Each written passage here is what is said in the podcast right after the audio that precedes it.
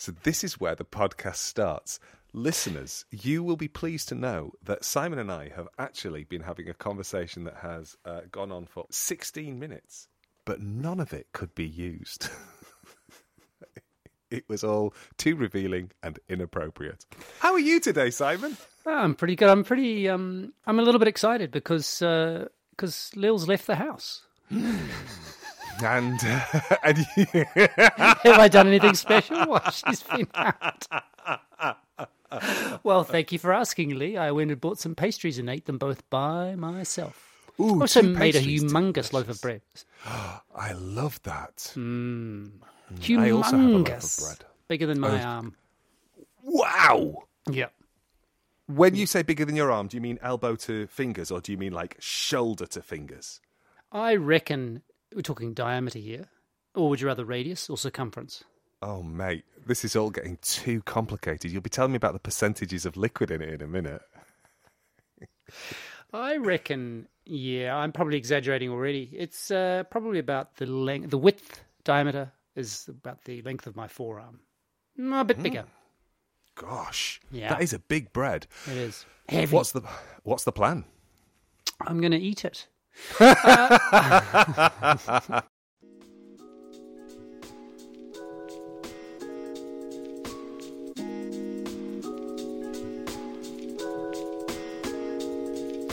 this is a podcast in which two friends have serious conversations about silly things and silly conversations about serious things. I'm Simon Ellis. And I'm Lee Miller. Welcome to midlifing.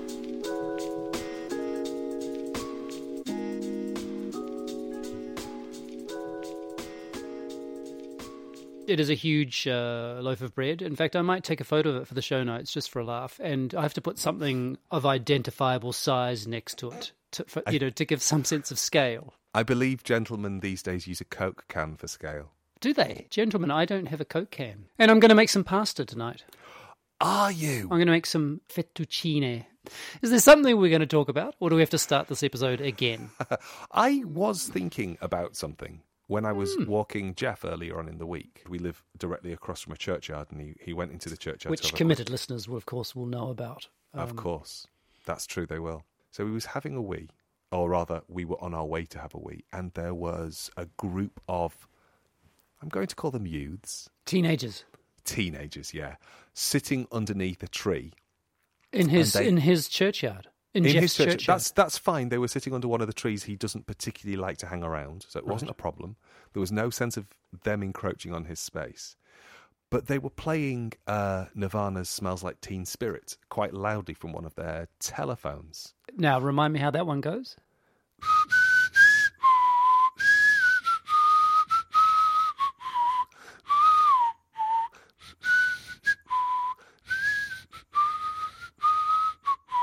Hello, hello, that one. Yeah, Anyway, so they were they were playing that out loud, and they were it really it really picks up at one point, doesn't it? "Where the lights out, it's less dangerous." That one. Yeah, There we go.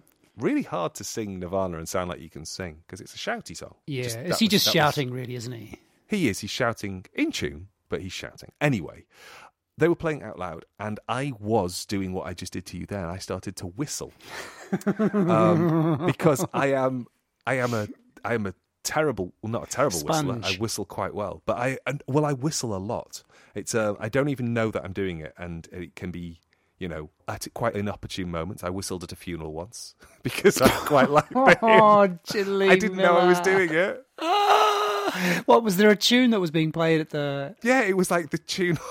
it was the tune on the way in. Oh, no. And I was like, I can't even remember what it was, but it was a, it was a good one. And I was having a, I, I apparently was having a good whistle, and my cousin leaned over and went, "You're whistling." Ah. Like, oh, that's awkward. anyway, It's good to know this about you. I did not know this about you. That I was a whistler, or that Yeah, I, well, I didn't know that you whistle. You're ino- inopportune, or a uh, am what, is, what an- does it call it? So, a promiscuous whis- whis- I am a whistler. promiscuous, I am a promiscuous and inopportune whistler, and I was Mm-hmm. whistling in the churchyard, and I caught their collective eye rolls.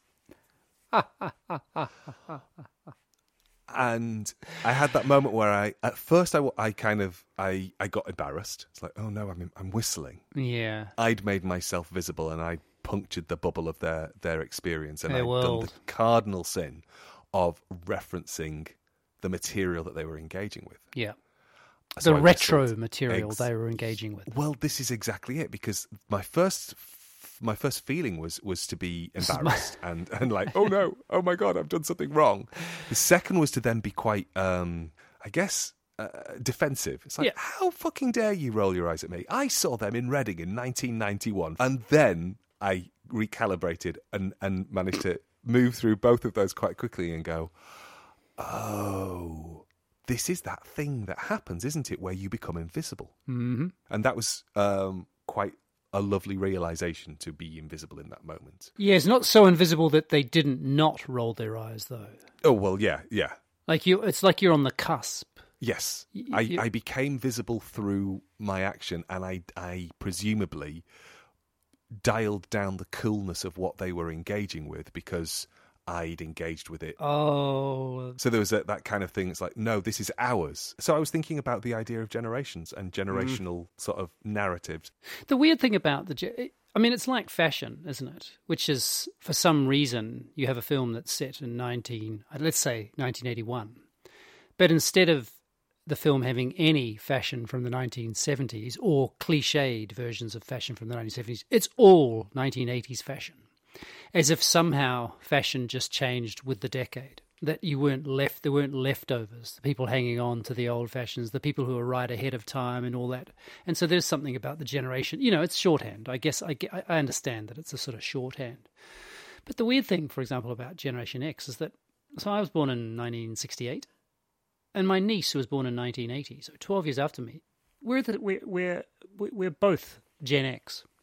She's right on the cusp, isn't she? She's Because right on the she, cusp, She would be considered either very late Gen X or Gen y. one of the things that, well, yeah, but the um, or millennial. Millennial, sorry, yeah, yeah.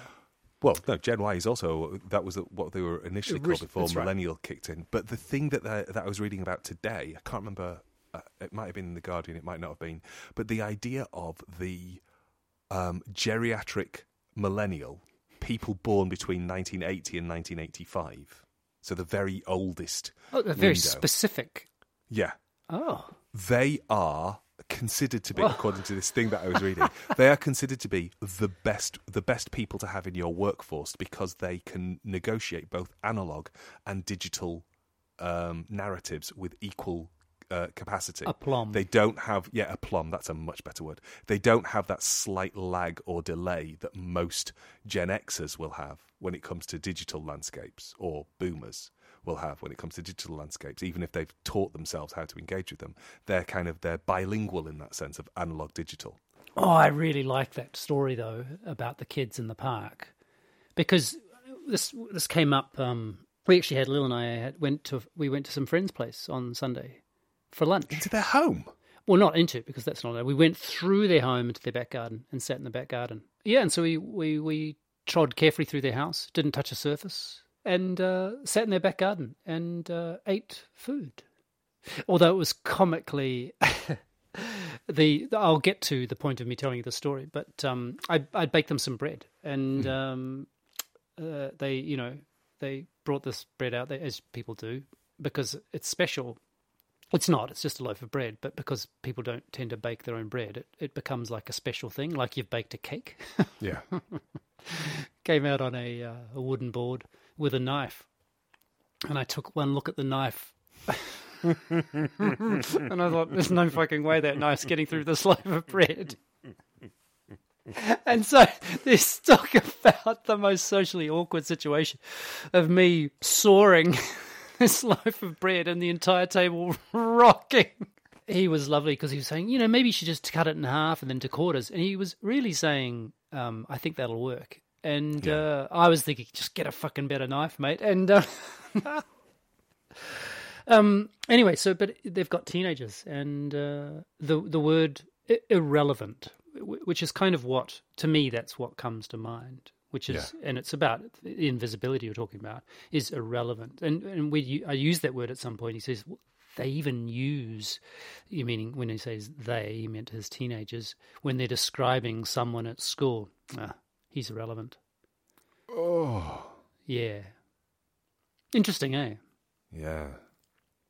Yikes. Yeah. That transition is such an interesting transition. I think for a man, I'm guessing, because it goes from, for me, fear, you know, of wanting to make sure that I'm going to be safe when I'm walking past a group of um, teenagers or, or adults who are about my age, men, Mm-hmm. Mm-hmm. to um, not fear, but let's say call it wariness to exactly what you've experienced, which is effectively mockery. I'm not sure which of those I prefer either. Hmm. I remember being, I would have been 11, maybe 12. And um, I was quite into video games in the sense of, you know, you go down to the local, what were they called? Arcade. Thank you. And um, I was right into Defender and Galaga, and um, and I remember um, being physically stopped uh, by a, a boy my age when I was putting my three initials into the high score, so that he could put his initials. So I'd play the game, and he and then he um, took me outside and punched me. Jeez. Yeah, yeah, yeah. So, and you know, that's a little bit younger than what we're talking about, of course. But uh, that that that threat of violence was uh, that's quite a strong memory for me. I think that came out in the conversations with our friends while I was um, spending more than five minutes slicing a slice of bread. Uh, was that because they have two teenage children, that their relationship to seeing that development and that shift is much clearer in relation to their own, let's say, increasing irrelevance. Like it's it's like clear stages. While for you and I, because we don't have children, I think it's easier. I'm guessing it's easy for us to hang on to the idea that we're still young, that we're still relevant. I watch my friends parenting and I find myself thinking about their obsolescence a lot more than I think about my own. Yeah. As if they are training themselves out of existence by bringing this other thing into the world. And it's it's quite curious to watch and to see I've got friends with very polite and thoughtful kids, but even those polite and thoughtful kids, the moments where you can sort of see them bridling against the certainties of their parents as they start to test the edges of, of what's acceptable and, and they start to question things is um it, it's yeah, I'm kind of glad I don't have to go through that. It's not by choice in a way, really, is it? Because it's going to happen to them whether they like it or not. Like their their children are, as we did to our parents, are doing it to them, and not even necessarily. Oh, it's so beautiful. There's something beautiful about it, of course, because it's um, it's about uh, individuation. Mm. You know, this mm. is I am this person, and you are not. I am not connected to you in the same way or in the way that I used to be. It is lovely. It is from from from a distance but, to see, but well, to see it in terms of the generation that's that's coming up. But it is also quite heartbreaking mm-hmm. to watch the older generation being diminished because Mm. it, it, kind of feels that that's that's how it's happening. They are being made smaller in order to make more space for Mm. the thing that's getting bigger. Mm. And I guess, as you say, we we don't notice it. I'm sure it's still happening, um, but I don't think we notice our our diminution yeah. because it's not held against anything else. Yeah, it does remind me of the whole OK Boomer thing. Oh, I found that to be a really because that that happened in in the New Zealand Parliament, didn't it? Oh, I think it did. Oh, I don't remember the circumstances, but yes, something happened. I think it, yes, that the term was used in Mm. New Zealand Parliament. Yeah, the dismissal of someone. We have yeah, it's that laziness, isn't it, where we just shorthand something. Yeah, yeah. Well, it's it's also it's one of those things which is just powerfully prone to confirmation bias. Well, I guess all Mm. things are in a way. But the flip side of the laziness, of course, is that we're all shorthanding all the time. You know, that's how we kind of get by in the world. That's how our brains function. Is partly just we, we there's too much going on. We have to shorthand things in order to just get by.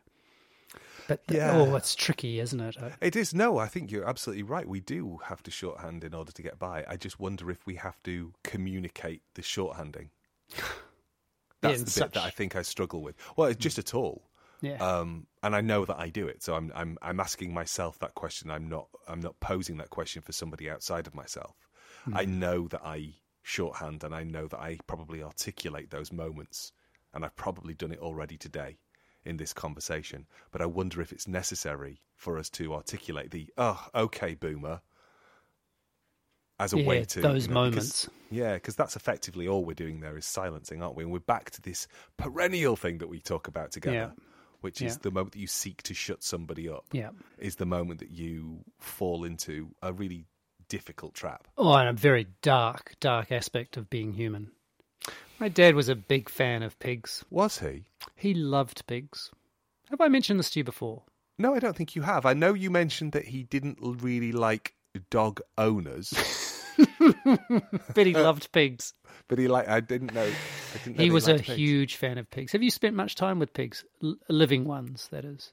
Um, I haven't spent as much time with pigs as I have with cows and sheep. I've spent quite a bit of time with cows and sheep. I had a friend who, one friend who had a dairy farm, and one friend who had uh, sheep.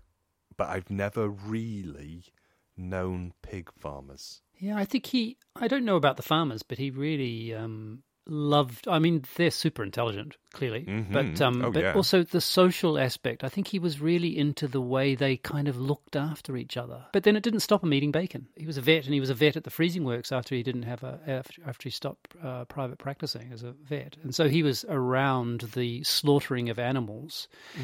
Well, can you imagine? We used to go on class trips to the um, to the uh, Abattoir. yeah, the abattoir, the freezing works they were called, and Mm-hmm. um, you know, so seeing the chain, these animals, and this was like a class trip. Hard to imagine children going on a school trip to the abattoir these days. Yeah, and unless it was kind of sponsored by um, By PETA. PETA. I um I don't I don't know how I don't know how he managed to square being friends with pigs and still eating them. Yeah, I it's um I think that I, I wonder if he would be a vegetarian these days. Yeah. I've had to stop eating mammals. Oh, Mm. It started at the beginning of lockdown. so when you because you, used to eat a lot of whales, didn't you? I'm not going to talk about my brief foray into whale meat because I don't want to. Um, I'm sorry, but you had a brief foray into whale meat. somebody gave me some whale meat once. Was this in You're- Finland? No, it was here in the UK. Their partner was Icelandic and he'd come to visit. And he Um, brought some whale meat. and he brought some whale meat, and I just didn't know what to do other than to say thank you and then cry when he left. Oh, but did you eat it? No, What did you I do with couldn't. it? I gave it to the dog because I thought throwing it away would be awful. It would be it would be too deeply disrespectful Wow. Because that obviously this hugely intelligent animal had been had been killed, but uh, but at the same time. Uh, yeah, I, I couldn't put it in the bin, but I couldn't eat it for curiosity's sake. Oh. And so mammals. Yeah, by that I mean cows, pigs, and sheep, and things like that. Anything really with fur and So fish are okay. teats. Yeah, it's okay to eat fish because they don't have any feelings. Something in the way. Ooh, we're back to Nirvana, aren't we? Uh, You know Nirvana better than I do because Ah, um, I was a little bit old. What's the guy's What's the guy's name? Nirvana. Kurt Cobain. sing- Huh? Kurt Cobain. Yeah, he's he's dead. Yeah, he's in the spreadsheet. He's been in the spreadsheet for a long time. Oh, what a sad story that is. Oh, totally sad. It's all yeah, twenty-seven. Anyway, yeah. So, um, Hmm. I Bob, not Bob, the other one who lives in the house, Jeff, Jeff. nothing awkward about confusing up your Dalma- confusing your Dalmatian with your wife, right? Not even a Of nearly twenty five years. I know any day now. Mhm. But because we were Any day walking so much at the beginning of the lockdown, you know, um, we would get we get really really early and go for long, long, long, long, long walks out out out into the countryside. Jeff started to make and still continues to be friends with cows. Um, and it just the way he interacts with them, and he will just stick his head through the gate and wait until they come and see him, and then he spends quite a lot of time licking their nose. he said there's this very, very sweet and relatively tender interaction, unless they're a bit giddy, and then he barks at them because he gets excited. But mostly it's just. And how, how do they respond licking. to him barking? Do they get a little bit agitated? They get a bit skittish and run away Yeah, and then come yeah. back, unless it's a field full of bullocks, and then they'll just headbutt him. It's just quite funny. Wow. But um, yeah, they get they just sort of hit him with their head to. to This is not through a fence. This is in the Well, field through- with them. It's no, no, no. I know. I would never let him in the field with him because. right. Um, so this say. is through. It's through a gate, so there's enough space for him to put his head fully through and say hello to them. And and he's been doing this for the last eighteen months, and the, I think really from the first interaction. And this is something I knew at the back of my head, but from the first interaction, I just thought there is no difference between this mammal and that mammal, and they don't taste that good. So I just stopped and just quietly stopped. And then Bob was like, uh, we don't seem to be eating any meat. Is that a deliberate choice? I was like, uh, Jeffrey's made friends with some cows and I just can't do it anymore. And how does Bob respond to that? Because you you do most of the cooking, don't you? I would say I do 98% of the cooking. Not the that you're into percentages. No. I mean that Bob will cook two meals out of every hundred. Yeah. Yeah, I do. I do most of the cooking in the house. And so, how does Bob respond to it? She's fine. She is. She doesn't come with. Not a, she skives off to the pastry shop to eat uh, ham and cheese No. croissant. When No, not particularly. I was thinking that, I mean, I don't even think the question of intelligence is one that you know the intelligence of an animal is should be the the margin by or the line by which we decide whether they should be eaten or not. But I think for me, it's inc- it's increasingly about treatment. I Yeah, just, I, yeah. I think the you know the the the massive industrial complex of and and I'm perfectly aware that the the the organic cows that are destined to be slaughtered that I meet on my walk Yes, are having a yeah. much better life yes, than those that are being factory farmed. I understand there is Yeah. a significant margin of difference, but I also sort of think if I just contribute to any of it, uh, it's for me. I just, I just can't, I just can't make sense of it anymore. Yeah. Yeah, I um I remember uh, scuba diving one day and um, being nibbled on the on the nose by a fish. I was in a big school of fish, and a little fish came out to me with just such.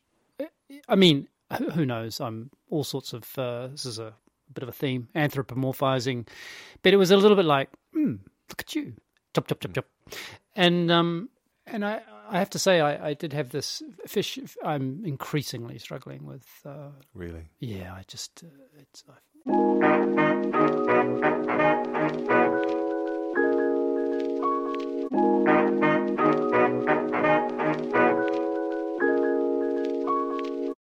drinking or is that Jeff? that's Jeff has just walked into the room and is has just woken up, so he's licking his chops with a kind of like delightful. I've just woken up. face. Hey, I was thinking, um, uh, changing the subject slightly, that what we're doing here is uh, we're not, we're just having conversations, aren't we? Yeah, we this is what people do when they talk to each other. yeah. We don't, people don't pick a theme. No, that's true. There might be something that happened and then or something you've been thinking about. And, Hmm. and I, I just really enjoy that. I like that I'm having these conversations with you. You asked me a question via text last week. Was I finding that I was getting better at editing? Uh, yes. And I said, I don't know. What do you think? And you said, I don't know because I'm not doing it.